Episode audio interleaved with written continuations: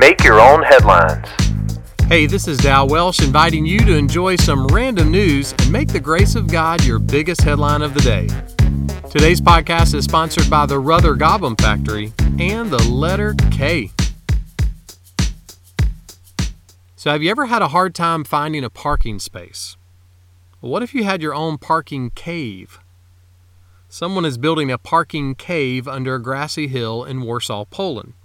It's in a residential area, and it's for a private collection of Aston Martin cars.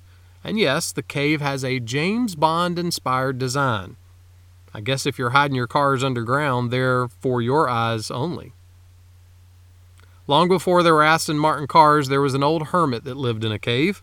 He walked a lot, but he didn't have any shoes, and he had some pretty bad breath. Nobody knew his real name, so they called him the supercalifragilistic plagued with halitosis. King David was writing about hearing God's voice in difficult times. He said seven different things about God's voice in the same song. Here's one of them The voice of the Lord is powerful. David knew what it meant to be hiding out in a real cave. He also knew what it felt like to be in an emotional cave of discouragement. Someone once said that when you're trapped inside a cave, the only thing you can often hear is the echo of your own voice.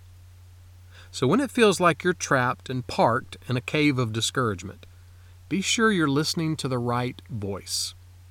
No matter what echo you hear, as one song says, the voice of truth tells us a different story, a powerful story. Make that one of your headlines today. Make Your Own Headlines is a little smidge of encouragement from Holland Avenue Baptist Church. More ways to listen to this podcast, for weekly sermons, and for more positive resources, check out hollandavenue.com.